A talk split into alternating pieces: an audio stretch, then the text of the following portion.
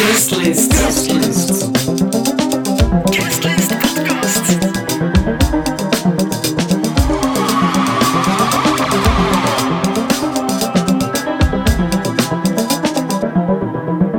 Hey, hallo. Ik ben Rick de Bruiker en je luistert naar Guestlist, de podcast van de Ancien Belgique, de Brusselse concertzaal die waarschijnlijk ook wel jouw hart gestolen heeft.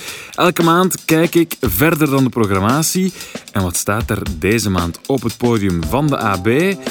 Wel, niet heel erg veel helaas. Maar daar hebben ze wat op gevonden, want Zwangere Guy die komt hier binnenkort wat eh, servers trashen in de Nouvelle Belgique. Zwangere Digitaal, virtueel concert in een virtuele AB. Effectief op de computer dus. Is dat de toekomst, die virtuele concertzalen en die virtuele artiesten? En is dat de toekomst om naar festivals te trekken in GTA of in Fortnite?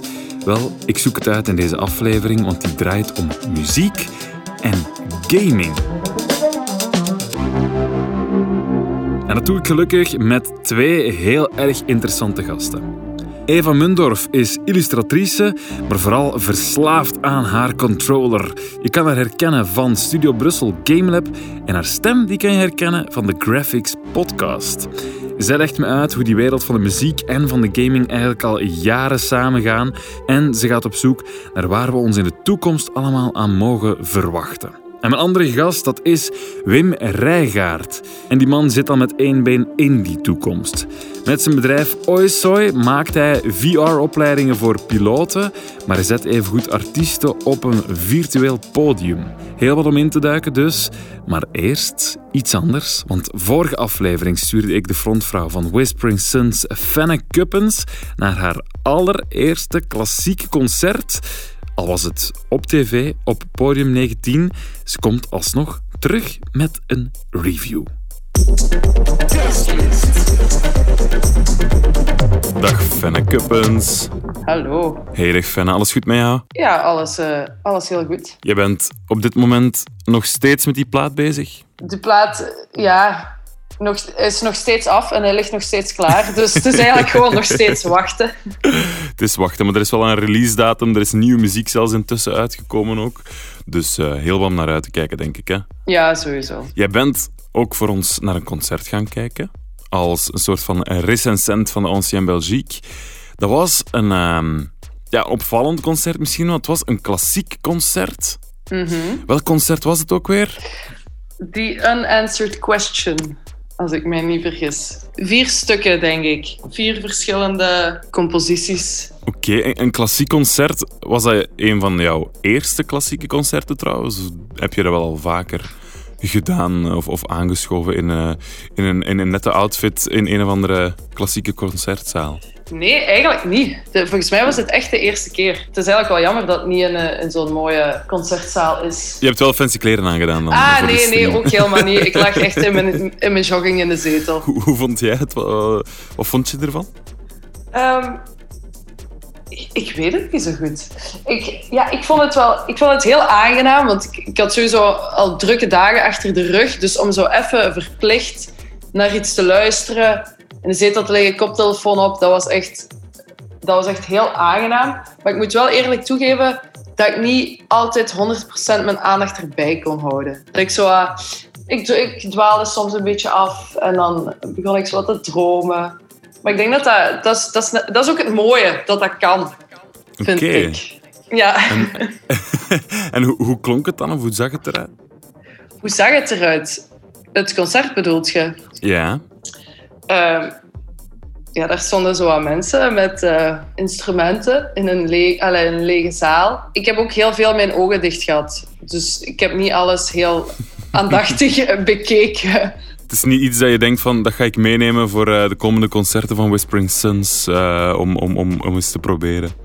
Um, nee, nee, toch, nee. Ja, nee, iedereen, iedereen stond gewoon bij zijn, bij zijn instrument, net zoals wij dat ook doen. Alleen waren zij met veel meer en wij zijn maar met vijf. Dus uh, voilà. Denk je dat dat iets is voor de toekomst? Zo een soort van eh, Whispering Suns in Symphony gegeven, waarin je aan de slag gaat met die klassieke elementen of zo? Eh, oei, we hebben nu net met deze plaat geprobeerd het zo wat, zo wat minimaler te houden, minder, minder episch.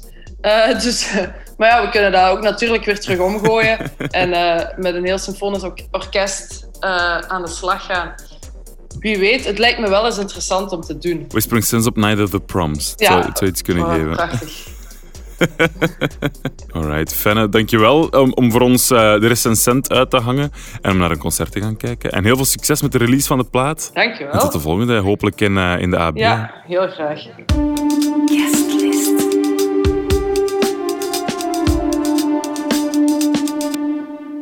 De soundtracks van de games GTA en bijvoorbeeld Tony Hawk, maar even goed FIFA, die zijn ondertussen legendarisch te noemen. Maar de tijd dat artiesten enkel de soundtrack voorzien van games, die ligt wel echt achter ons. Want tegenwoordig staan rappers als Travis Scott of DJ's en producers als Marshmallow voor een immens miljoenenpubliek in de game Fortnite. Dus de vraag is, zit daar dan de toekomst van de muziekindustrie? En gaat dat hier meteen dan ook heel de boel vervangen? Geen AB meer, maar enkel die Nouvelle Belgique. En die NFT's waar iedereen het over heeft, wat, wat is dat precies? Wel, gelukkig is hier Eva Mundorf, want zij legt het met heel veel plezier en enthousiasme uit. Dag Eva, Hoi, ik ben blij dat je hier bent. ik ook. Het is hier zo, zo spannend en gezellig Ja, tegelijk. het, is hier, het is hier gezellig, sowieso. We gaan het hebben over ehm, games. Mensen Mhm. kennen jou misschien zelfs van ja, Studio Brussel Game Lab ook. Daar hebben veel mensen jou leren kennen. En vooral leren kennen, of vooral geleerd dat jij een grote passie hebt voor games. Hoe ver gaat die passie? Kan je dat in een voorbeeld schetsen? Ah, ga, dat is iets waar ik elke dag mee bezig ben. Gewoon. Als ik niet aan het gamen ben, lees ik bij en over wat er allemaal speelt in de gamewereld. Dus dat is wel iets dat mij heel erg interesseert. Ik denk dat het is misschien te vergelijken met hoe sommige mensen heel erg into voetbal zijn of zo, of wielrennen. Het is gewoon de tijd nieuws consumeren. Ja. Eh, ik vind dat heel tof. En Er dan echt checken op welk nieuws dat eruit komt over ah, die game staat in dat stadion. En er, eh, Yes. het stadium, er komt dat uit en, en die dingen. Ja, ja, inderdaad. En is dat voor jouw omgeving altijd behapbaar en begrijpbaar dat je er zoveel mee bezig Oh, bent? Mijn lief vond dat in het begin heel moeilijk. Maar op den duur is dat wel geëvolueerd naar een soort compromis of zo. Waarbij ik eh, tijd, die en, waar tijd en plaats heel Ah, ja. belangrijk bij zijn. Oké, ja, ja, goed. Ja, ik ben zelf, dat ga ik je eerlijk toegeven al, een beetje een noob als het op Mhm. games aankomt. Ik eh, heb daar de concentratie eh, niet voor. Misschien ook gewoon nog de interesse niet, maar dat kan altijd veranderen. Maar ik heb wel uit mijn jeugd een paar muzikale herinneringen die ik wel echt met games link. En dan heb ik bijvoorbeeld de, de soundtracks van FIFA, waar dan vooral mijn broer op aan het vloeken en aan het spelen was. En dan zo Tony Hawk Underground, Oh, die, ja. die games die echt een soundtrack hebben.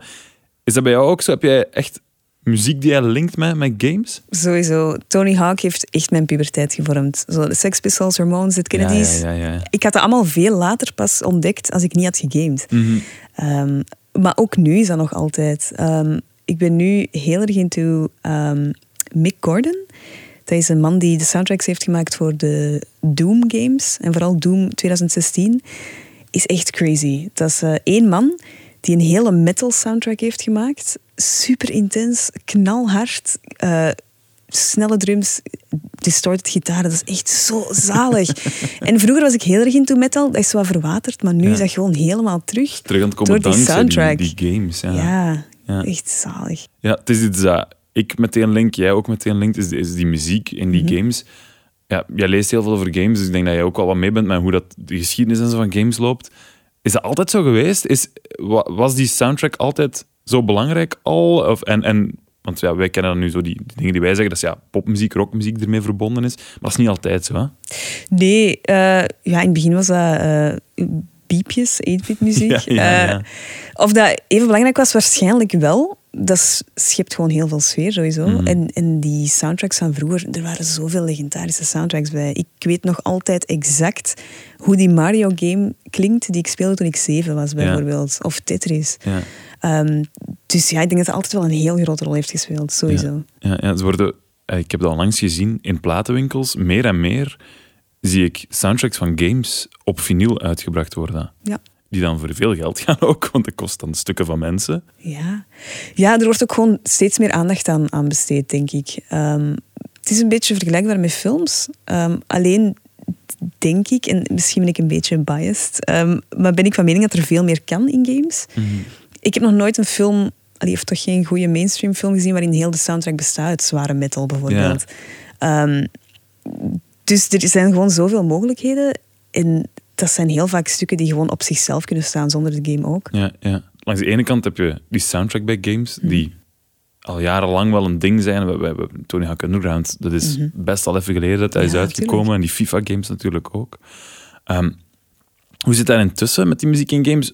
Als ik de kranten openslag, dan zie jij vaak dat dat aan het verbreden is. Ja, hier in AB hebben we binnenkort iets dat gelinkt is met een game, met zwangere regie. Maar je hebt zelfs artiesten die, die gaan optreden in, in, in games. Hoe is dat allemaal ontstaan? Eh, ja, dat bestaat al vrij lang. Eh, ik denk, eh, ja, in de jaren 2000 was het al een ding met Second Life. Ehm, de Sims heeft daar ook altijd heel hard op ingespeeld. Ah, ja. Ehm, die hebben hun eigen fictieve taal in de Sims. En er Ja, zijn verschillende ja. artiesten die een nummer hebben opgenomen in die taal. Ehm, Er zijn artiesten die in het Sims, hoe heet dat? heet dan Sims, Ja. die taal? Simlish heet dat. Simlish, oké. Ja, maar zo Janelle Monáe, Lizzo... Die dan Skibidi Booby. Ja, echt... zelfs de Flaming Lips hebben dat gedaan. En echt al, lang geleden. Dat Maar was Janelle Monáe heeft dus ook... Ja, die heeft een. Simlish lied. Eh, en dan is het echt zo... Tingly boomby, daddy. Dat is echt super crazy. Ja, Maar eh, ja, ja, dat hoort er wel bij dan, denk ik. ja, ja. Eh, maar die Second Life, ja, wa- wanneer was dat niet meer? Want ik herinner me Ja, wel, dat dat een, een jaren ding was. 2000 ergens. Ja. eh, begin jaren 2000. En, en hoe heeft dat dan mee bepaald? U2 heeft daarin opgetreden, eh, dat weet Ah, ja, ik. ik heb dat zelf nog maar net gezien, moet ik zeggen. Ja, Second Life is zo aan mij voorbij gegaan, omdat ik altijd dacht dat dat vooral voor huisvrouwen waren die heel ongelukkig waren in hun huwelijk. die dan zo moesten ontsnappen naar een virtuele wereld. Eh, dus ik heb dat zelf nooit gedaan. Ik heb dat nu al langs gekeken, dat was echt super raar, omdat ja, dat stond echt nog in zijn kinderschoenen toen. Ehm, En dan zie je Bono zo heel houterig bewegen op een podium met een micro zo naast zijn gezicht terwijl hij zingt. Ehm, en al die mensen staan er dan zo heel generisch hetzelfde dansje te doen. Super vreemd. Maar dat is wel... Ja, dat werkte blijkbaar wel. Er waren mensen naar aan het kijken, dus dat wil zeggen dat het wel potentieel had.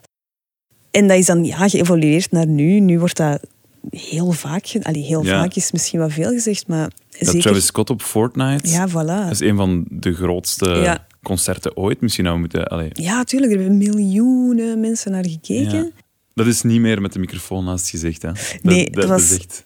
hebt Waanzin. Dat was waanzin. Ja, ik heb dat gezien. Dat was echt... Je moest daar echt live bij zijn? Of, of... Ja, ik heb dat toen Ah, gedaan voor GameLab eh, van, van Stubru. Nee, dat was echt crazy. Ehm, ik heb ook eh, Major Lazer gezien en eh, Marshmallow. En dat waren gewoon virtuele concerten. Dat waren gewoon ja. twee avatars die optraden op een podium en de Mhm. rest stond er dan wat bij te springen. Maar Travis Scott was echt absurd. Die heeft alle registers opengetrokken. Die, ja, je werd gewoon helemaal meegeteleporteerd in heel andere werelden. Je, je reisde door de ruimte Ja. samen met Travis Scott. Dat is super absurd. En ik denk dat als er een toekomst zit in die virtuele concerten, dat er dan ook niet vergeten mag worden dat er keiveel creativiteit bij moet komen kijken. Want anders kan je gewoon naar een YouTube-filmpje kijken, denk ik. Mhm, mhm. Ehm, maar het is die interactiviteit die super interessant wordt. En, en die interactiviteit, wil dat dan meteen zeggen dat je moet kunnen praten met die artiest? Of, of moet het niet zo ver gaan? Nee, gewoon aan het feit dat je dat beleeft met die artiest en dat je niet gewoon naar iets staat te kijken. Ah, ja, Ehm, met Travis ja. Scott, ja, die, die liep echt over u. Want dat was dan een gigantische Travis Scott, Ja. terwijl dat jij zo ja, 10 centimeter groot of zo was. dat was echt absurd. En dat, dat- gewoon dat hele spektakel was gewoon super cool. Ja. Ehm, ik weet dat ze in Minecraft ook festivals hebben georganiseerd. Ehm, Idols en, en Pussy Riot en zo hebben daar opgetreden. En dan, ja, daar speelt dat interactieve dan ook wel weer mee. Omdat je Minecraft kan je gewoon alles. Eh, je, als je daar dingen wilt bouwen, kan dat. Je bouwt daar zelf dat podium, et cetera. Dus ik denk dat wat game... Allee, optredens in games gewoon super hard onderscheidt van de rest, is dat interactieve element. Ja. En ja, dat is wat je hier in de AB zou hebben als je naar een optreden kijkt, die interactie. En dat je niet hebt als je gewoon naar een stream kijkt. Mhm. Ja, ik heb altijd het gevoel, allee, als je nu vertelt van die Travis Scott, en ik, ik zie dat dan wel passeren, maar ik, ik check dat dan niet, want ik denk, ik ben geen gamer, ik ken daar niets van, ik moet dan dingen installeren of zo, I don't know.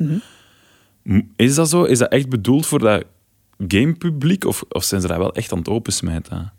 Ik denk dat het sowieso wel bedoeld is voor een jonger publiek. Allee, als je ook kijkt naar de artiesten die hebben opgetreden. Ja. Dat is Marshmallow, Lil Nas X, ehm, Post Malone. Dat is allemaal voor een vrij jong publiek wel.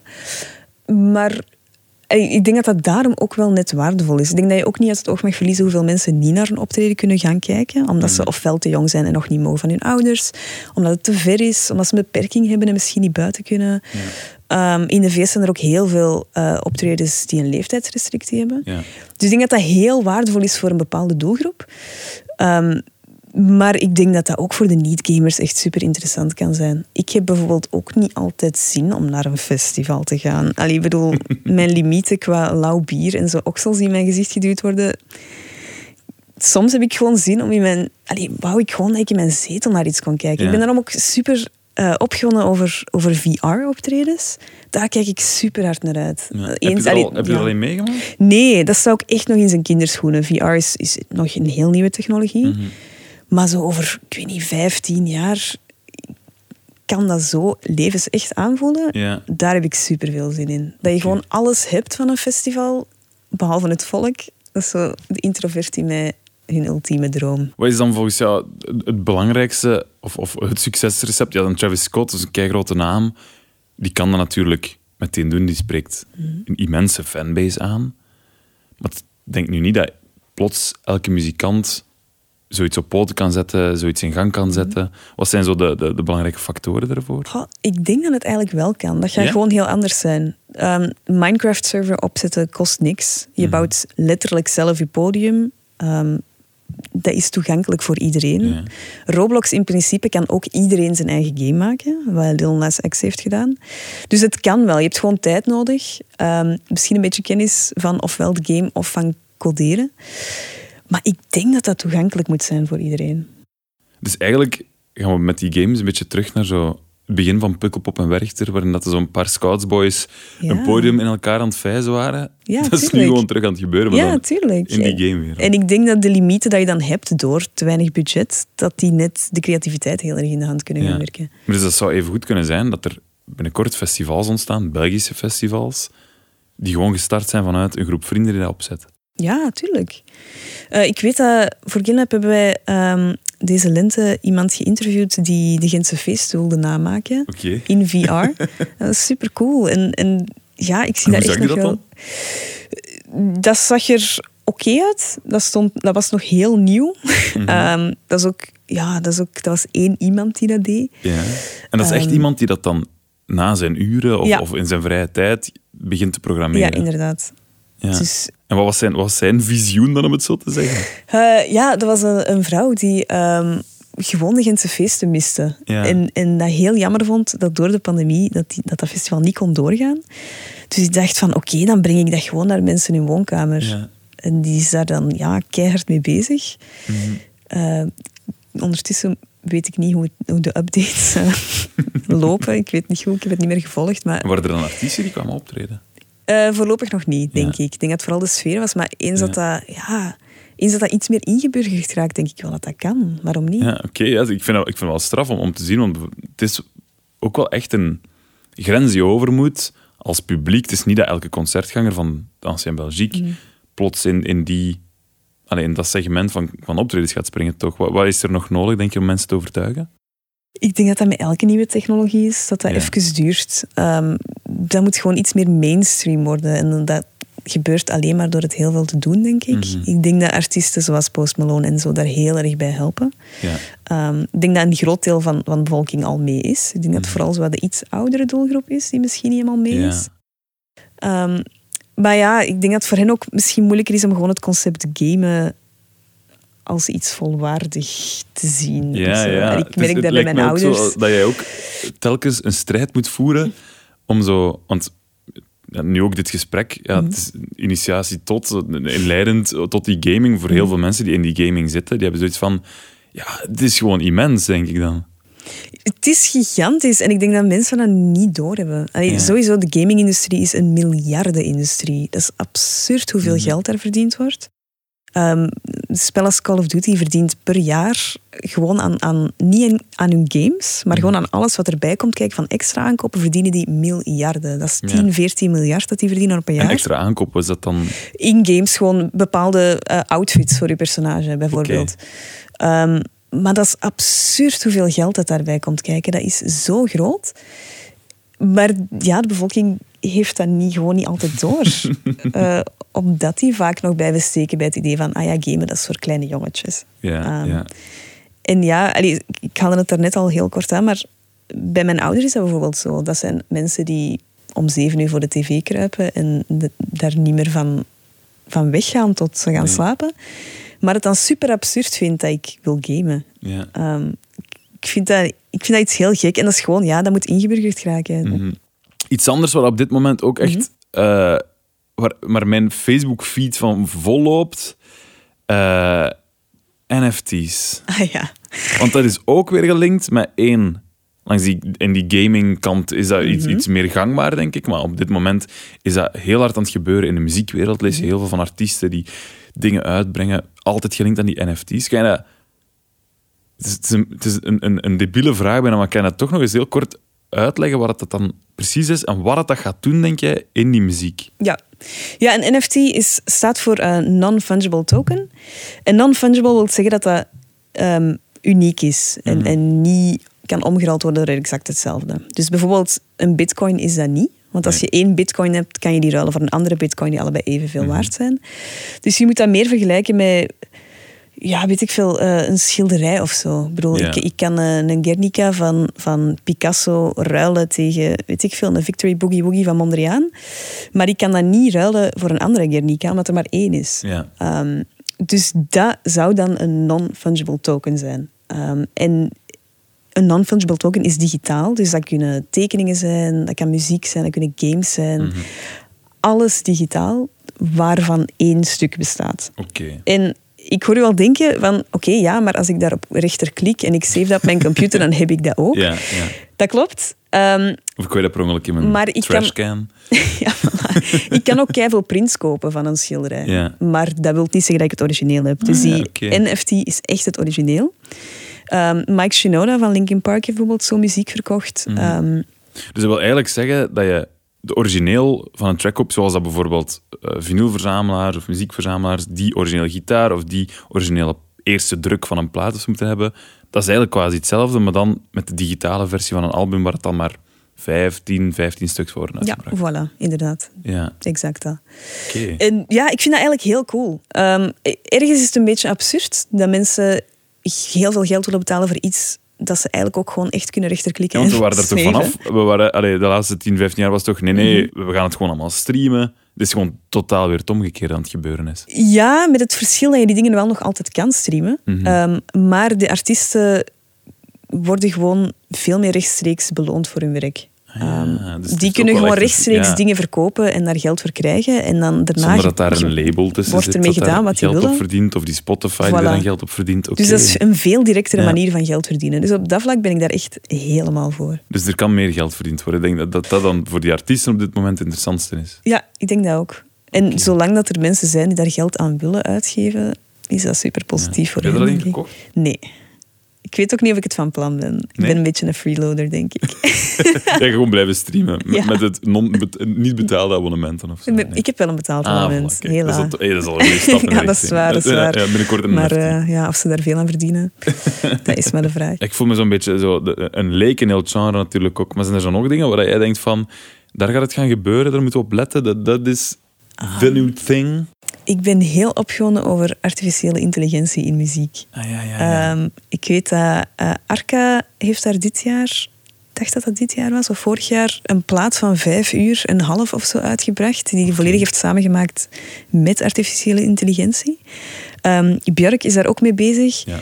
En daar ben ik heel enthousiast over, hoe dat gaat evolueren. Zeker nu dat hyperpop super populair wordt. Ik denk dat dat heel coole dingen kan teweegbrengen. ja, het was, ik denk, vorig jaar was er een songfestival voor AI. Heb je dat gevolgd? Nee, oh, dat is jammer. België deed mee, met twee of drie inzendingen zelfs. Was eh, ook al heel speciaal. Ja, dat, Ik weet niet of je dat echt muziek kon noemen. Dat moet ik wel, dat moet ik wel zeggen. Ah, wel, ik heb er straks, eh, om er nog eens in te komen, nog eens naar die plaat van Arca geluisterd. Ja. En eigenlijk is dat gewoon Arca. Dat Ja. klinkt gewoon hetzelfde. Maar Arca is natuurlijk ook wel een beetje Ja, ja. weird. Ehm, maar ja, ik vind dat super cool. Vooral omdat ze dat zelf ook samenwerkingen noemen. Mhm. Ze zien dat niet als een tool. ja. Allee, er is bijvoorbeeld ook een... Ja, want er is natuurlijk Ja. een andere realiteit mogelijk ook. Als je zegt van de artiest gaat eh bijna een duet doen met, met die AI. Ja, er is ook een realiteit mogelijk waar dat dan een of andere grote gameshow, een, een digitale artiest staat die niet echt bestaat, waarvan alle muziek via AI gecreëerd is en waar eigenlijk bijna niks menselijks meer tussen zit. Dat is toch cool? Ja, wel, ik zie jou, ik zie jou kei enthousiast worden. Ik denk dat heel veel andere mensen en muzikanten die hun leven hebben gegeven aan gitaarlessen en, en repetities elke woensdag en donderdagavond, dat die zoiets denken van... eh, Maar niks zegt dat dat niet naast elkaar kan bestaan. Of dat er gewoon supercoole collaboraties van kunnen komen. Dat is gewoon zo gorillas to the max of zo. ja, ja. Ik vind dat echt super vet. ik kijk daar super hard naar uit. Er is ook ehm, ja, Holly Herndon, dat is een, eh, een elektronische experimentele artiest. Die ehm, een AI heeft, die heet Spawn. En daar maakt hij al haar muziek mee. Dus Spawn Ja. zingt dan. En dat is echt zo... Dat is crazy. Dat zijn ook dingen dat je gewoon amper kan maken als mens. Ja. Dus daar kijk ik wel naar uit. Ik denk dat... Maar Ja, dat gaat gewoon dat naast echt elkaar liggen, Volgend jaar, binnen twee jaar, gaan we veel meer van die dingen horen als ik jou zo hoor. Ik hoop het. Ja. Ik kijk daar wel naar uit. Ultra top. Ergens, eh, Ja. of in de afrekening, eh, een of Ja. andere AI-artiest. En dan, oh man, stel je voor dat zo over tien jaar dat we hersenen kunnen gaan kopiëren. En dan, dan zo, weet ik veel, Beethoven zijn hoofd ja, opnieuw tot leven en dan kunnen wekken. toch nog wat symfonieën erbij knallen. Zo. Ja, Daar ja. kijk ik echt naar uit. Oké, goed. Heel veel dingen die gaan gebeuren, eh, Ja. sowieso. Zij het morgen, zij het over een eh, tiental, twintigtal jaar. Of 200 Maar- misschien. of 200. Maar ik denk, Eva, dat we wel goed zitten. eh, en dat ik toch dringend, eh, ja, misschien toch eens een game moet eh, gaan downloaden. Misschien moet je eens Fortnite installeren, ja. Oké, ik, ga dat- ik ga dat proberen. Alright, Ja, ik moet wel uitleggen hoe dat dan werkt, dat Dat is goed. installeren. Het is niet zo moeilijk. Het is ook gratis. Dus, Ja, eh, oeh, voilà. makkelijk, Gratis. Travis Scott kijken.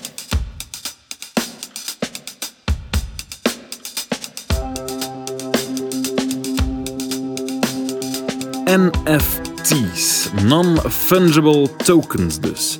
Het is een hele revolutie op het internet en volgens sommigen ook een revolutie in de muziekindustrie. The Weeknd die kwam met een nummer als NFT en Kings of Leon die brachten een album uit in die vorm.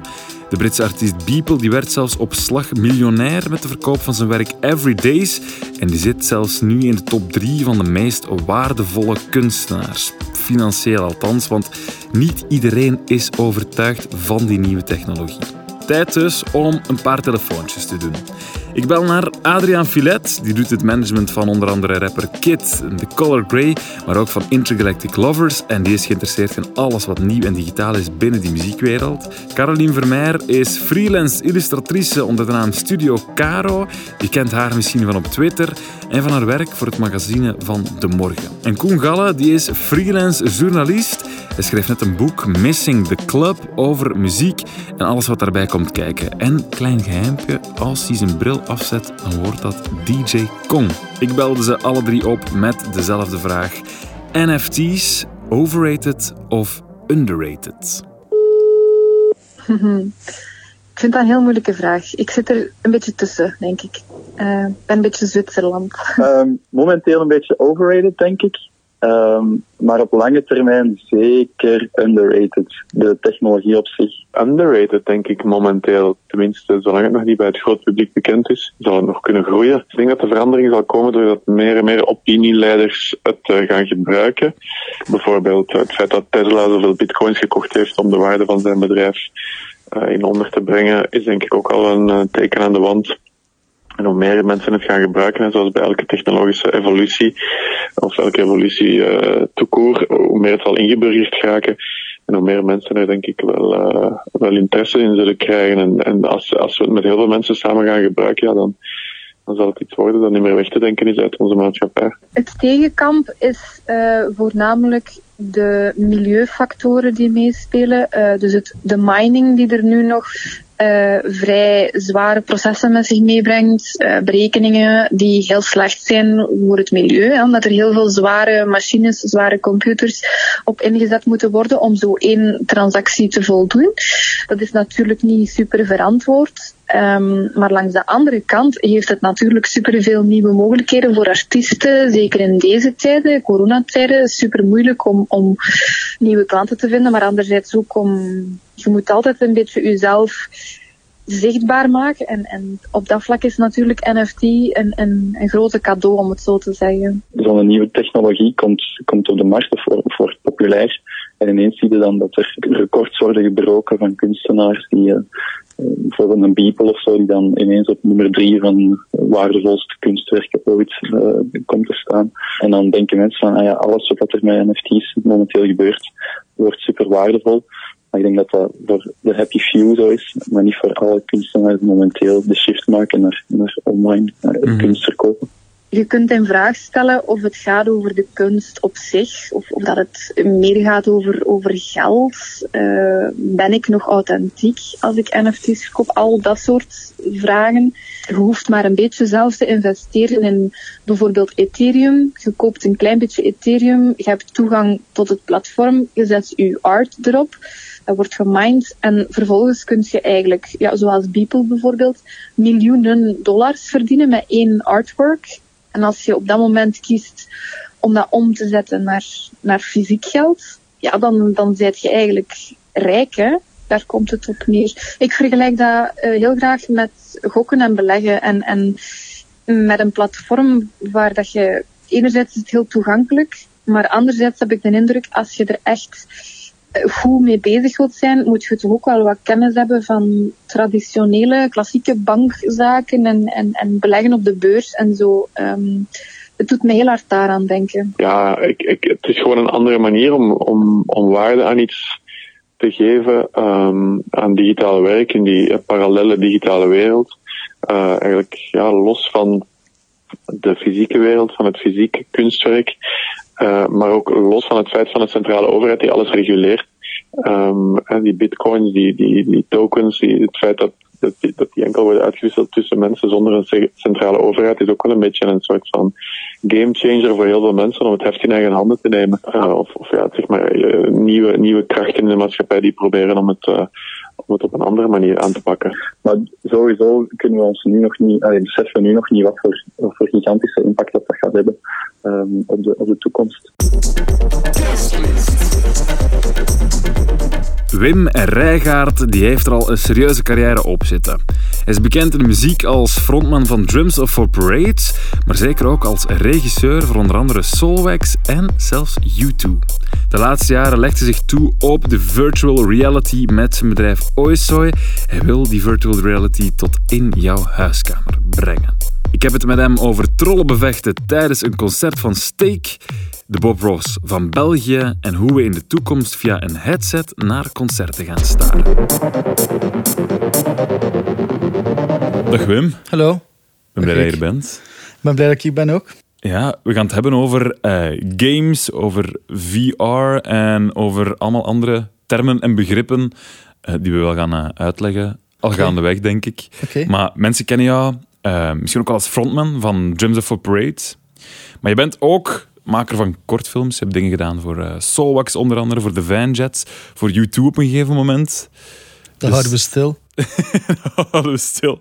Je hebt heel veel dingen gedaan, ja. maar de laatste jaren ben je vooral in die hele VR-wereld aan het uh, rollen. Je bent daar heel veel dingen aan het doen. Um, hoe is dat gekomen eigenlijk? Ja, iedereen was films aan het maken na een tijdje. Uh, en, en het was heel moeilijk om... Uh, ik maakte heel graag videoclips, maar dat was eigenlijk in België totaal geen markt voor. Dus daar kon je ook niet echt, echt van leven. Ik denk dat ik op zoek was naar iets anders. En op een bepaald moment was ik in Rome met Roa, met wie dat ik toen trouwens die, YouTube-clip YouTube clip aan het voorbereiden was. En daar was ik naar een game museum geweest. Bestaat daar blijkbaar. En daar stond de eerste versie van de Oculus, de DK1, dus de Developer Kit 1. Dus echt de, de VR-bril. De, de VR-bril. Ja. Um, daar kon je, kon je die eens proberen en daar kon je een uh, rollercoaster in de, de classic, de VR classic. ik heb die toen gedaan. Ik was strontziek. eh, maar ik was ook heel gefascineerd door Ja. virtual reality. Ik heb mij diezelfde dag nog op, de, op hotel zo'n DK1 eh, besteld. Eh, tegen dat ik terugging in... Want ik woonde toen in Brussel. Toen ik in Brussel was, was die aangekomen. Heb ik die aan mijn computer geïnstalleerd. En dat, is echt, dat was voor developers. Ik bedoel, ik ben geen developer. Ik ben Ja. gewoon een enthousiast. Dus ik heb daar eigenlijk niks mee gedaan, behalve naar zo'n demo-programma gekeken. Ehm, en dan een paar jaar later werd ik gevraagd om, om, een, om voor een grote verzekeringsmerk een eh, commercial te draaien, maar ik was commercial moe. Ik wou dat niet meer en ik dacht, ik wil iets met die VR doen. Toen heb ik een scenario geschreven waarin dat er een groot stuk zich afspeelde in VR. Oké. Ehm, zonder dat ik ook echt maar iets wist van VR. En daar heb ik daar toen ja op gezegd. En toen moest ik dat ook effectief maken. Dus dan Ja, ben ik. dan eh, inderdaad. Ja. Nu inderdaad. moet het gaan gebeuren. Nu moet het gebeuren. Ik had gelukkig wel wat tijd en wat geld om dat te doen. Eh, Dat ik van hun had gekregen natuurlijk, niet van mezelf.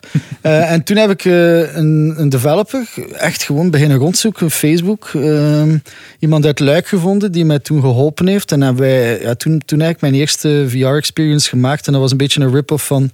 Of een rip-off, ja. Ook een classic The Plank. Hè, waarbij dat je moet springen van op een ja, heel ja, hoog gebouw ja. staat. En het idee was daar, het ging eh, het thema van, want dat was voor een personeelsfeest. Het thema ging over vertrouwen en eh, elkaar steunen en zo. Mhm. En dus wat wij gemaakt hadden was, mensen moesten over die plank stappen, terwijl dat ze door hun collega's aangemoedigd en gesteund werden. eh. En dat was een gigantisch succes. Echt, we hebben daar denk ik uiteindelijk... Want dat is, een, dat is een Europees bedrijf. En we hebben toen, denk ik, zeven of acht van die personeelsfeesten onze VR mogen meenemen en zo. En door, ja, door de reactie te zien van de mensen, door te zien hoe amazed dat iedereen was, even amazed als, Ja, als, als ik. Als jij toen in Rome, in, in dat Rome. museum, ja. Ehm, als ik dacht van, ja, oké, dus hier zit iets in. Ja, ja. En voilà, dus dat, zo is het eigenlijk begonnen. Oké, en zo is het begonnen. Want als je zegt, ik ben in Rome en dan ben je een gamemuseum binnengestapt, wil dat zeggen dat je vroeger ook enthousiast gamer was? Heel bent? vroeger, heel vroeger. Ja. Maar er is een hiaat geweest in mijn leven waarbij dat ik eigenlijk, waarbij dat alles ja, 100% muziek en, en, en film was. Maar als ik klein was, eh, hadden, ja, ik had al heel snel computers. Computers zijn eigenlijk altijd zo eh, in mijn, eh, of toch het leven dat ik mij nog herinner, zijn er altijd computers geweest. Van de eerste was een Amstrad CPC 464 met een. Met een eh, en daar, toen, toen elke, elk, elk weekend ging ik naar mijn grootouders en in de, denk de Colruyt verkochten ze toen games. Oké, ja. Eh, aan de kassa ergens of zo. Ja, zo ergens bij. Zo, dat zat dus van die harde plastieken Ja. bakken zodanig dat je dat niet kon stelen. Zo, eh, wat ik moet zeggen, wel ooit keer geprobeerd dat samen met mijn broer.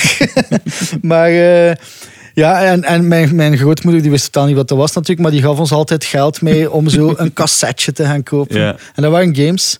Eh oh Mummy zat daartussen. Summer Game, nee, dat, Summer Games zal wel later geweest zijn. Dus ja, ik ben, ik ben geen eh, grown-up gamer geweest, maar wel eh, als kind eh, mee Oké, bezig als geweest. kind wel, En ja. ook met programmeren, dat deed ik eigenlijk veel liever. Ah ja, oké, dus echt op die oude computer. Die oude toen. Toen waren computers. die Nieuwe splinternieuw. natuurlijk. Ja. Eh, dingen aan het programmeren. Ja, ondertussen is echt, het is begonnen met dan die recepties. Daar heb je die VR-experience opgezet. Ja. Je hebt intussen een bedrijf dat gespecialiseerd is in VR-experiences en alles dat daar rondhangt. Kan je anders even vertellen, waar zijn jullie op dit moment zoal mee bezig, zodat we een beeld kunnen scheppen waar jij jouw dagen mee vult? Dus wij maken om de broden maken wij trainingen voor de luchtvaart. eh, waarbij dat we technici eigenlijk... eh, ja, wij maken eigenlijk een, een, een vliegtuigcockpit na. En daar eh, zetten we dan trainingen in die, die mensen kunnen, kunnen doen en Ja. herhalen. En, want VR is eigenlijk een heel goed medium om mensen iets aan te leren. Ey, omdat dat werkt op muscle memory en... Mhm. Dus dat is één ding. Dat is het saaie stuk, daar ga ik niet lang over bezig zijn. Eh, daarnaast hebben we, zijn we bezig met het ontwikkelen van een eigen IP. Dus een eigen... ehm, IP is een intellectual property, denk ik. Hoop ik dat ik dat juist zeg. Eh, en dat heet Painting VR. En we hebben dus een, in VR een, eh, een art painting simulatie gemaakt. Oké, Die lanceren we op 5 mei dit jaar. dus je wordt een beetje de Bob Ross van de VR. Wel, het is grappig, want er heeft iemand in België een Bob Ross VR experience gemaakt. Oké. Ik ben even Ja. zijn naam kwijt. eh, maar bij ons gaat het een pak verder. Hey, Ja. Ik bedoel, Bob Ross, I like the guy en zo, maar het heeft wel een soort... eh, een beetje een eh, haha-gehalte ergens. Mhm. Wij, het is, wat wij gemaakt hebben is echt wel, ik bedoel, de painting experience op zich is Ja. echt next to none. Is echt heel, het, is, het is niet gewoon een lijn op een virtueel doek zetten. Het is effectief de, het gevoel van natte verf. Je kan, je kan eh, de kleuren mengen en dat gedraagt zich ook als. en We hebben echt met een Guy Slabbing bijvoorbeeld, een jonge Belgische, Mhm. ja, jong, ja. Sorry, Guy. Ja, toch nog altijd jong. Eh, jonge Belgische schilder samengewerkt. eh, die, ons, die ons gezegd heeft: ja, verf dat, dat droogt traag. Dus dat kan je eigenlijk, of die verf droogt traag. Dus daar kan je heel lang nog in, in eh, andere kleuren in mengen. Bij die verf is dat niet zo. Dus ik wil maar zeggen, dus echt ja, ja, ja, pretty high level. echt- ja, het is wel opvallend. Eh, jij bent er dagdagelijks mee bezig, met al die VR, allee, wat toepassingen zijn. Ja. En, en het gaat veel verder dan wat ik waarschijnlijk zelfs ooit al heb gezien.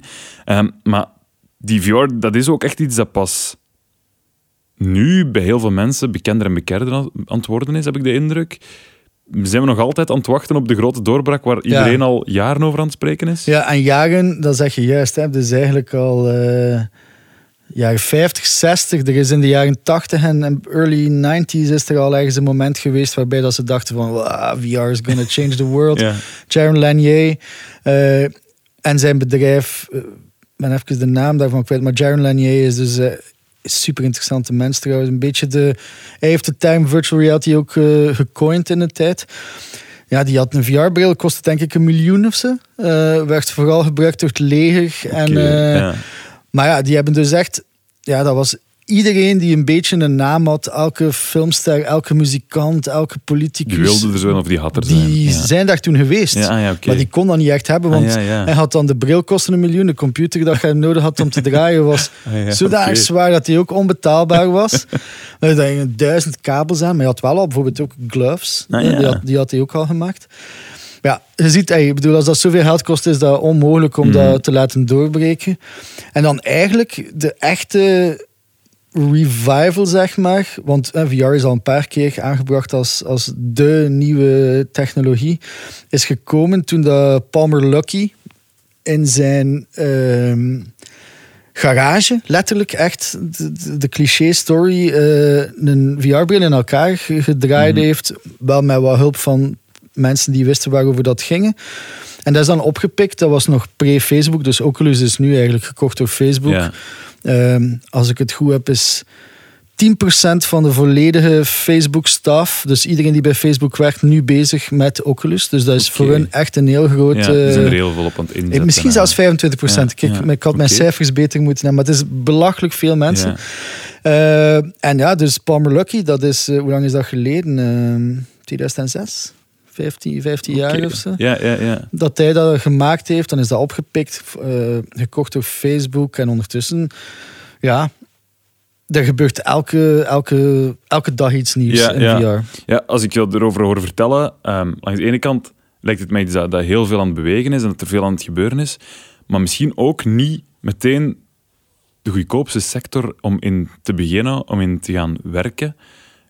Is het dure technologie? Dat valt eigenlijk echt heel goed mee. Ja? Ja, ik bedoel, ik ben geen gigantisch bedrijf. We zijn met drie mensen. Ehm, ik heb in de tijd drie heel zware computers eh, laten samenstellen, maar dat was echt heel betaalbaar. Ja. In de tijd toen dat ik begon, heb ik ook drie eh, HTC Vives gekocht. Dat, waren, dat was toen de top VR-bril. Ondertussen liggen die echt bij ons stof te vangen, want die hebben kabels en de Quests niet Ah, meer. ja, dus alles wat wij nu doen is voor, ka- is voor eh, de Oculus Quest.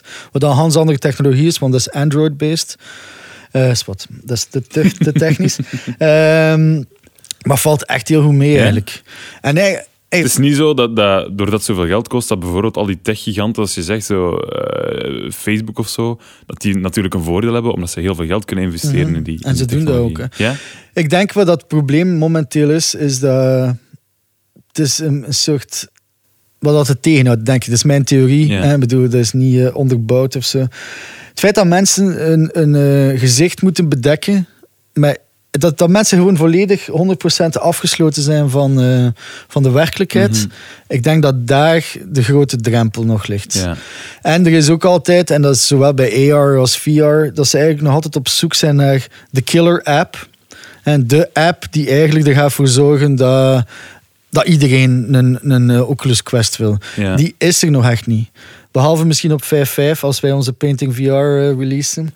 Eh, want ik geloof er echt wel heel hard in. Eh, ik weet niet wat de killer app zal zijn, dat is een grapje. maar ik wil maar zeggen, Ja, ja. we zijn daar nog altijd op aan het wachten. Oké. Ehm, maar echt duur. Ik bedoel, hoe- hoeveel betaal jij voor je telefoon? Ja, ik weet niet, 600 euro of zo? Of Ah, kost dat, ja? Voilà. Dus daar heb je al twee VR-brillen Ja, voor. ja, oké. Dus echt duur, nee. En ik weet niet, ik ben ook niet iemand die elke keer als er een nieuwe iPhone uitkomt, die nieuwe, ik zit nog altijd maar aan de iPhone 8, denk ik. Mhm.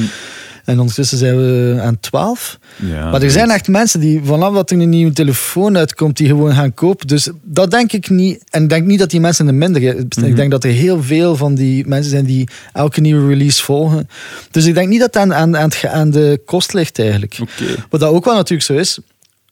Eh, omdat er nog geen niet zo... Het is een beetje... We leven in een kapitalistische maatschappij. Dus er is altijd een spel van vraag en aanbod. Ja. Ehm, er zijn nog niet zo heel veel VR-brillen. Dus er is ook nog niet zo heel veel games of, of, of software voor. Mhm. Dus het is een beetje de kip en het ei verhaal zo. Maar dat gaat traag, maar het, ja, het gaat wel vooruit. Eh, Oké. dus, dus, dus vorig jaar, denk ik, is voor de eerste keer ever dat er meer dan 10 games een eh, omzet hadden van meer dan 10 miljoen. VR-games. VR-games. Ja. Dat was daarvoor nog... Dat, is, dat was Ja, dat maakt wel duidelijk dat die markt dan toch Ja. serieus aan het groeien is, dat er geld wordt verdiend, waardoor Voilà. er waarschijnlijk heel veel innovatie zit aan te komen. Veel nieuwe games. Ja, als we, ehm, we gaan praten terug, dan komen we terug bij jouw passie terecht, bij muziek natuurlijk. Je hebt onlangs een project gehad, eh, We Play Every Day. Ja. Hoe zat dat juist? Kan je dat even uitleggen? Dat was geen VR. Dat was, eh, was eigenlijk, hey, als ik het in game termen kan vertalen, een eh, MMO. En dat staat voor, I don't know, eh, Mass Multi-Online eh Game Ervaring. Dus dat wil Mhm, zeggen mhm. dat je eigenlijk met heel veel mensen tegelijkertijd online in een gameomgeving kon gaan. Ehm, maar wij hadden die gameomgeving eigenlijk zodanig gebouwd dat dat een, een concertomgeving was. ja, het was het Dus- eerste in-game metal festival. Ja, dat was Ja. op Pluto's Playground. Want Ah ja, oké. We Play Every Day was eigenlijk een project dat we samen hadden met, eh, met Vibe. Waarbij dat we eigenlijk elke dag een Vibe-artiest volledig gratis lieten spelen in ons platform. Oké. Eh, ik moet zeggen dat de opkomst heel laag was en de interesse heel klein. Maar het eerste Metal Festival was effectief op Pluto's Playground. En Pluto's Playground was een, was een volledig eiland. Eh, met vier festival, eh, met vier podia. Ehm, was klaar voor letterlijk tienduizenden gamers om daar tegelijkertijd naar muziek te komen kijken. Eh, it never happened. maar want- ik ben want- een heel klein beetje gefrustreerd daarover. hè. Ja, wel, als je zegt... eh, Steak bijvoorbeeld, die Ja. hebben daar ook in opgetreden. Ja. Hoe is dat verlopen? Eh, wel, dus dat is eigenlijk, eh Steek is er uiteindelijk op 30 december hebben ze daar dan een show in gespeeld. Dus hoe, hoe gaat in zijn werk? En 9, een, een echte concertzaal, Mhm, daar speelt de band. Oké, Eh, dus die, staan daar op een podium. Die staan daar echt op een podium, dat wordt gefilmd met één camera. Ja. Ehm, en dat is eigenlijk een soort standpunt, recht op recht op die band, zodanig dat we dat daarna op een scherm in die gameomgeving konden plaatsen. Dat scherm staat op een podium, waardoor dat het lijkt visueel alsof dat die band op dat podium staat. Ehm, de band zelf heeft vlak voor zich, dus waar dat de monitors liggen, hebben ze ook effectieve beeldmonitors, waarop dat zij zien wie dat er voor hun in een digitale eh, concertomgeving staat. Dus daar kan je als kijker eh, komen kijken als avatar. Oké, ja. Dus die Eh, band is live aan het spelen en ziet live welke avatars dat Ja, daar ja. voor- dus als, als een band een, een nummer gespeeld heeft, dan, dan kunnen die, dan, die konden dansen en die konden applaudisseren Ja. en vuurwerk schieten. En, eh, want kunnen natuurlijk heel gevaarlijke Ah dingen ja, doen. dat mag allemaal. Ja, voilà, dat Ja, mag allemaal. Alles wat niet mag hier in AB, Voilà, dat mag daar dan wel. mochten wij daar wel. Eh, en zij zien dat op die schermen. Dus ze hebben effectief, wat, wat dat is een beetje het probleem met veel livestreams. Er is geen contact met je publiek. Mm, Ik bedoel, een band als, als Drums of Four Parades bijvoorbeeld, mijn eigen band. Het is erg om te zeggen, maar ik zou nooit geen livestream doen, want wij, wij, wij draaien alleen maar als er mensen voor ons staan. Het moet er niet veel zijn, maar we- wij hebben wel die, Die energie of zo. die ja. energie nodig. Eh, en dat hadden wij dus, in, in, want dat was een van onze speerpunten eh, in, in Soundstorm, eh, noemde, dat, noemde die app. Eh, wij hadden daar wel effectief dat contact met, met het publiek. En zonder latency. Latency is dus een vertraging. Hè, die, dus ik denk dat wij 0,2 seconden vertraging hadden. Dus als Brent zei hey en, en de mensen zeiden hey, dan was dat eigenlijk echt real-time. Ja. Ik kon dat ook zien. Nu, eh, het is iets anders gegaan op de dag zelf. Dus eerst zijn de, de, de shows twee keer moeten afgezegd worden, omdat er telkens een ander bandlid mogelijk corona eh, Besmet was. besmet ja. was. Uiteindelijk op 30 december ging het dan toch echt gebeuren. Really, really, het, het ging, het ging gebeuren. Die, de avond was er. Eh, maar toen hadden we een klein probleempje in onze gameomgeving, waarbij dat we, we hadden dus in de eerste, in de eerste want we hebben toen, toen Steak heeft niet gespeeld, maar we hebben toen wel een klein festival gedaan. Mhm. Dus daar hebben toen drie bands gespeeld. Huracan heeft gespeeld en eh, dan nog twee andere bands. Ehm, dus dat festival is wel doorgegaan. En ik denk dat er daar toen toch 150 man was of zo. Het probleem was daar dat dat was gebouwd op een bestaande gameomgeving. Ja. En in games kunnen natuurlijk voor 90% van de tijd schieten. En dat Ja. is wat dat games zijn. In mijn hoofd altijd schieten. Dus dat zat daar nog in. Eh, waardoor dan na een tijdje iemand had dat door en die zei van, hey, kan ik nog altijd wapens eh, gebruiken? Ja. Dus effectief, na een tijdje, er waren twee of drie jonge gasten die zich daar ergens verstopt hadden en die gewoon iedereen constant neerschoten. effectief, no, ja, voilà. Dus dat, dat was eigenlijk zo... Dat was een foutje van ons, want dat er niet uitgehaald. Ja. Eh, dus we hadden dat er dan uiteindelijk voor de dertigste wel uitgehaald. omdat mensen zoiets van, hadden van, niet, dit is eigenlijk echt niet oké. ja. Dus door de dertigste hadden we dat wel uitgehaald. Maar eh, de kerel die dat, die dat programmeerde, was, is echt een game-liefhebber. En die zei van, ja, we moeten wel ergens iets hebben waar dat mensen kunnen vechten. Of, eh. Dus hadden we ergens ver weggestoken een aantal orks gestoken, waar die dan mensen dan konden Ja, vechten. ergens in een of andere ruimte in Ja, de game. ja, Ja. ja, ja. Het probleem was dat el- telkens dat die, een van die orks eh, gedood werden, dat die terug tot leven kwam en zich verdubbelde. Oké. Waardoor dat er dus na een tijdje, want dat was al van zes uur, hadden we het, het festivalterrein al opengezet. Uh-huh. Eh, en er was behoorlijk wel volks. Ik denk dat er daar toen 60, 70 mensen rondliepen, maar die waren allemaal met die orks aan het vechten. en elke keer dat, telkens dat er, iemand, dat er een stierf, verdubbelde die zich. Dus na een tijdje zaten we daar met duizenden orks in de, voordat, ze- voordat het festival begon zelfs nog. En is alles vastgelopen. En hebben we uiteindelijk moeten streamen via Facebook. En wat dat eigenlijk zo onze grote avond ging moeten worden, eh, is... Ja, ik ben echt letterlijk gaan huilen in mijn bed. Het is echt gewoon fout gelopen op de orks. Op de orks, ja. En ik dat we dat door hadden, dat dat het probleem was. Dat, dat was zo van, oké, alles begint heel traag te lopen. Ehm, want ik was aan het filmen in die gameomgeving. hè. Dus ik had een speciale beeld van die game, Ja. waarin dat ik met camera's kon rondlopen. Ja, ja, en eigenlijk ja. voor een soort Oké, aftermovie. eh, ja. Ehm, En dan ben je uiteindelijk een documentaire moeten gaan draaien over verdubbelende orks. Ja, eh, maar, ja, maar in nee, ik kon, maar ik kon niks meer gaan doen. Ook mijn systeem liep constant vast. Dus ja, de- ja het, was, het was echt niet tof.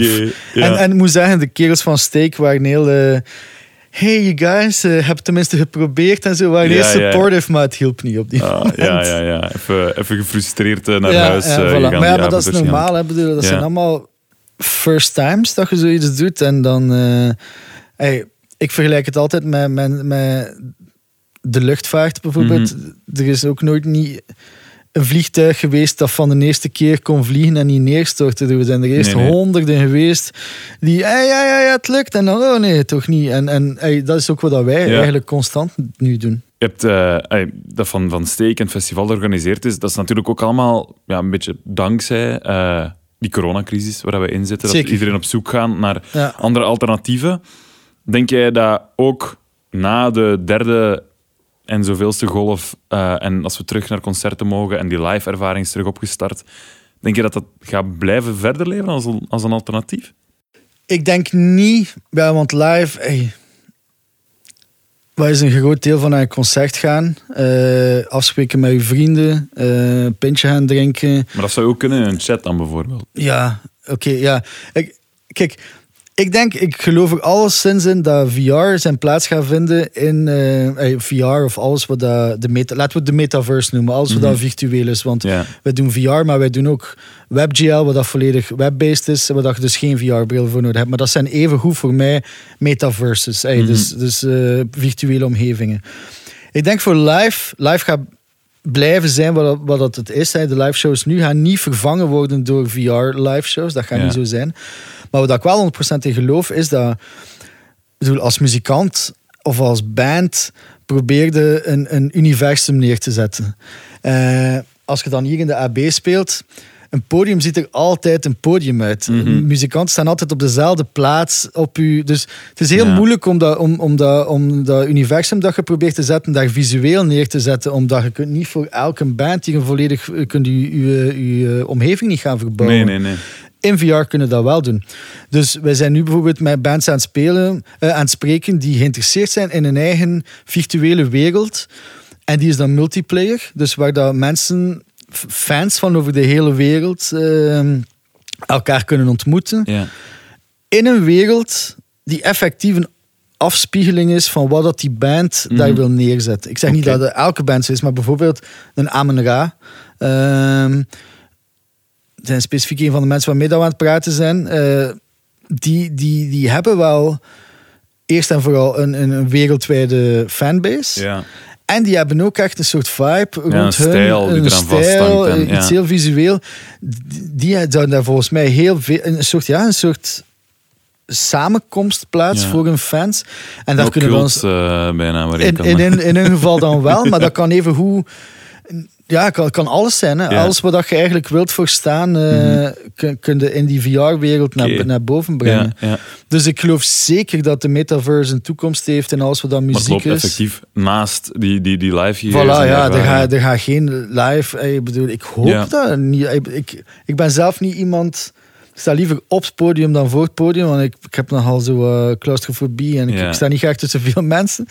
Ehm, maar ik zou toch niet willen dat, dat live volledig vervangen wordt door, eh, door dit. Eh, Ik bedoel, je zit, op een bepaald moment, dat is eigenlijk grappig, op een bepaald moment tijdens eh, We Play Every Day was er een eh, Sona Yu, een, jong meisje uit, uit Limburg, die eigenlijk heel serieus is over haar eh, muziekcarrière. heel poppy. Ehm, en daar was er in één keer 20, 30 man. Ik dacht van wauw, oh, 20, 30 man, dat klinkt nu heel weinig. Maar voor ons was dat heel veel, want Ja. veel van die shows hadden letterlijk vier, vijf mensen Ja, soms. ja. Eh, nieuw, wat bleek, echt die, nieuw, men, ja. die Sona Yu had eh, Limburgs eh, met Italiaanse roots, die had haar familie uitgenodigd. Onkels, tantes. eh, en op een bepaald moment werkte het systeem 100% zoals dat het moest werken. Zij was tegen die mensen aan het praten en zij zei van, ja, ga, iedereen gaat dus op een lijn gaan staan voor mij. En dan gingen al die avatars op een lijn gaan staan. En nu, eh, als, ik, als ik dit stukje zing, dan wil ik dat het, eh, dat, dat, het, dat het vuurwerk er is en zo. En dat werkte perfect. en ik zat daar achter mijn computer, want ik was daar aan het filmen ook. Dus Ja. gewoon screenshots en eh, screens, grabs aan het, op, aan het opnemen. En ik merkte echt dat ik zo mee was. Hey, zo, zo onbewust was ik zoiets van, yes, hey, come on. En ook eh, op, de, op de vuurwerkknop aan het tikken en zo. en toen wist ik het van, oké, er, er is Er hier iets dat... ja. Ja. en, want ik was vergeten op dat moment dat ik alleen thuis zat achter mijn computer. Mhm. Eh, ik zat op mijn bureau zelfs, het was laat s'avonds. Ehm En ik had echt het gevoel dat ik daar was. Ja, ja. maar ik heb heel vaak het niet dat gevoel had. Mhm. Hè? De- alle andere shows waren zo, dan wist ik, ik zit hier aan mijn computer. Ja. Binnenkort hier in AB is de zwangere, die, zwangere Guy, eh, maar digitaal. Ja. Dat, is, dat, is, dat is de titel. Het is, eh, de AB is nagebouwd in één soort ja, gamewereld, gamecomplex, eh, waar het dan zwangere Guy op het podium staat. Niet live gefilmd als in zijn, zijn, hoe we hem kennen. Het is effectief een avatar die we gaan zien. Eh, dat komt er aan hier in AB. Maar als we die lijn verder doortrekken, en jij weet dat misschien, want je, je bent altijd op zoek naar nieuwe dingen, gaan we binnenkort artiesten krijgen die niet meer de avatar van Zwangere Guy zijn, maar die gewoon een avatar zijn, waar we allemaal fan van zijn. En, en in België bijvoorbeeld, zie je dat, zie je dat gebeuren? Ja, internationaal zijn er een paar die dat echt gewoon aan het doen zijn. Hè? Lil Michaela Ja. eh, is eigenlijk een soort virtual influencer. Ja. Eh, dat is het product van een, eh, een jong... ja, het is echt heel marketing. Hè? ja, ja, het, echt- Amerikaanse ja, eh, concept. Ja. is de, uit LA ehm, die daarachter zit. Ehm, ja, ik vind die heel... Ik bedoel, het is heel oppervlakkig. Mhm. En, en Lil Michaela. En, en het, is, eh, het gaat over heel, heel veel fashion. En, en dan... eh, maar allemaal zo wat de... The usual suspect. Ja. Maar tuurlijk, er, gaan, En er, er zijn... muziek uit. Hè? Ja, die is dan ook muziek beginnen uitbrengen. Ja. Helemaal in de lijn van wie dat haar in mijn ogen nogal oppervlakkig persoon is. Ehm, maar ja, tuurlijk, dat, dat, gaat, dat zit er zeker aan te komen. Of alter ego's van, van muzikanten bijvoorbeeld. Ah ja, ik zeg maar iets, een muzikant die eh, live...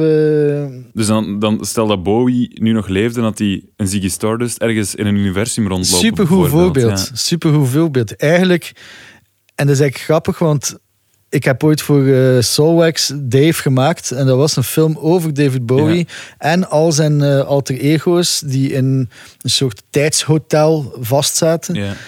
Dat zou je volledig naar VR kunnen brengen. En inderdaad, een Ziggy Stardust zou virtueel kunnen bestaan. Mhm. Die, ehm, die zou virtueel kunnen optreden. eh, in virtual reality, of in de metaverse, maar dan eventueel ook live via een soort. En dat noemt dan nu eh, hologram, maar hologram bestaat nog niet. Voor de record, hologram bestaat nog niet. Is allemaal vormen van Pepper's Ghost noemt dat, waarbij dat je met spiegels en projecties werkt. Maar ja, hologrammen gaan er ook wel een keer zijn. Hè? Ik bedoel, eh, er zijn er genoeg mensen mee bezig en eh, we zijn als mens slim genoeg om dat ooit uit te vinden. Dus dan gaat het in de twee richtingen. Hè? Dus het gaat echt gaan gebeuren. Ja, Het is, het allemaal, het is al aan het gebeuren. Eh, en hoe dat op grote schaal gebeurt, ja, dat zal eh, een beetje te zien zijn, in de gaten te houden zijn. Jij gaat er waarschijnlijk wel iets eh, in te maken hebben ook, Wim. ik weet het niet. Ik, ben, ik zeg het, ik ben niet meer van de jongste, dus misschien... ja, misschien hopelijk wel. ja, maar binnenkort kunnen we al alleszins leren schilderen. Ja. Zoals, zoals de echte manier, zonder dat we naar de... Ik weet zelfs niet of dat is een, een, een verfwinkel een essentiële winkel. Het maakt eigenlijk niet meer uit, want we gaan het niet meer nodig hebben. Nee, nee, verfwinkel gaat nooit geen essentiële winkel meer zijn. Sorry, sluipig. Nee, Eh, nee. Ja, dus we kunnen bij jullie terecht. Ja. Nee, eh, ik denk dat dan ja, een ding is dat wij thuis allemaal zo'n eh, VR-bril, een Oculus zullen moeten gaan bestellen en kijken wat het er geeft. Maar Wim, dikke merci alvast van Graag langskomen. gedaan. Merci voor de inzichten. Het Dankjewel. interessant. Graag gedaan. Jij ook bedankt voor het gesprek.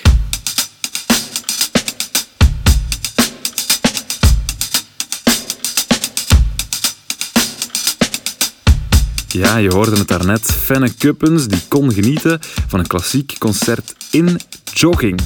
En tegen de volgende aflevering weet jij ook hoe singer-songwriter Sam de Nef zich gehad heeft in die virtuele Nouvelle Belgique. Misschien ook in jogging, dat hangt ervan af hoe hij zijn avatar gaat aankleden. Want ik stuur hem naar het eerste virtuele concert van Zwangere Guy. Hey, dag Sam. Hey, goedemiddag. Hey Sam, alles goed met jou? Ja, ça va, ça va, ça va. Er is heel wat aan het gebeuren, denk ik, bij jou. Hè? Er is wel wat beweging en ik denk als ik nu zou kunnen spelen, dat ik wel wat zou kunnen doen, maar ik ga het dus niet. Het is een beetje zoeken. Heb je ondertussen al, Ja. al reviews of recensies binnengekregen op dat album? Ehm, ja, heel veel eigenlijk. En allemaal goede reviews. Ik denk dat er niet, niks was onder de vier sterren van... Allee, e- echt veel reviews gekregen. Ja. Ik ben content met de release. Alright. Heb je ooit al een slechte review gekregen in jouw leven? Ehm, ja, met de laatste plaats van Danny Blue wel. Ehm, maar dat was, ja, Alright, ja, ik ga jou nu eh, het omgekeerde laten doen. In plaats van dat jij gerecenseerd wordt, ga jij een recensie mogen geven eh, van een concert. Eh, Is dat de eerste keer dat je zoiets gaat doen? ja, dat is de eerste keer, ja. ben benieuwd.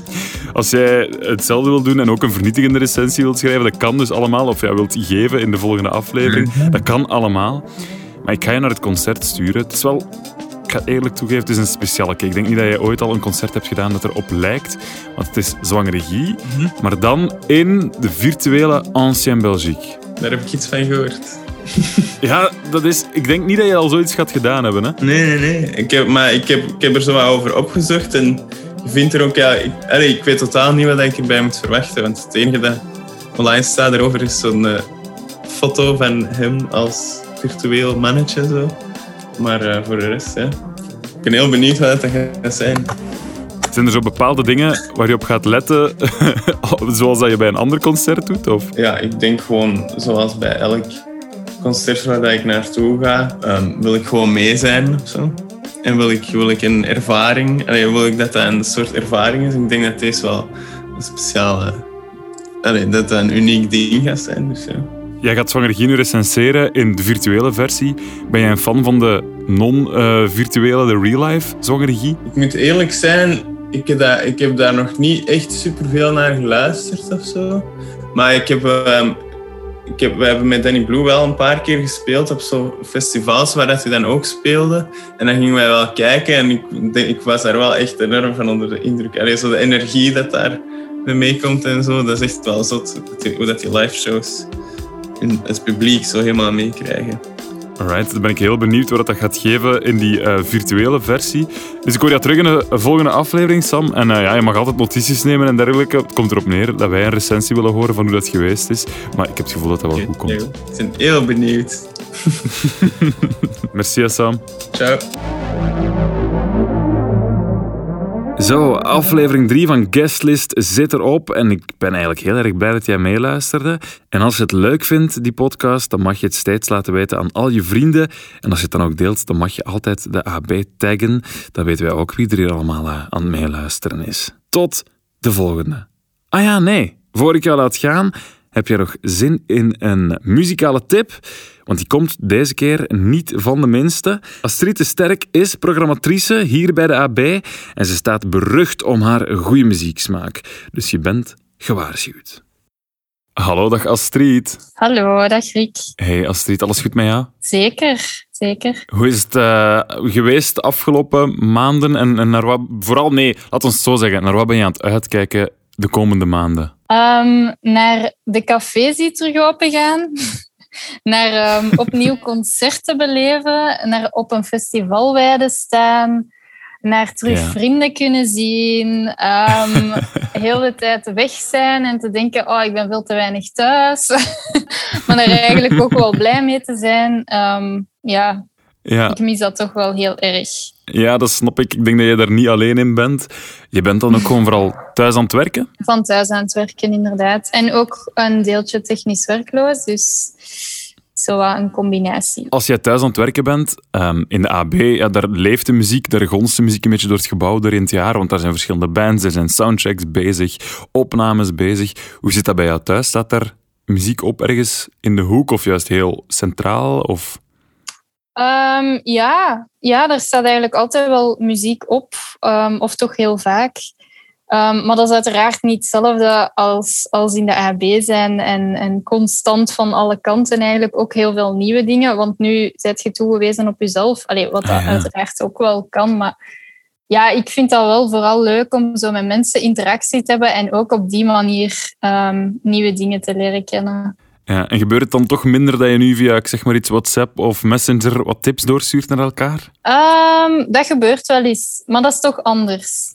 Ja, Ja. het is anders, dat is waar. Het is minder dan eh, dat er een of andere enthousiaste medeprogrammator aan je bureau komt te roepen dat je die cd moet luisteren of naar, Ja, naar, naar die inderdaad. plaat. Ja, ja. Alright. Ja, je hebt een muzikale tip eh, voor iedereen die aan het luisteren is nu naar de podcast. Welke artiest moeten wij volgens jou dringend leren kennen? Ik denk aan Green Tea Peng. Ehm. Zij is een eh, Londense zangeres. En ze omschrijft haar muziek zelf als eh, psychedelische R&B. Wat dat op Mhm. zich al een heel interessante term is.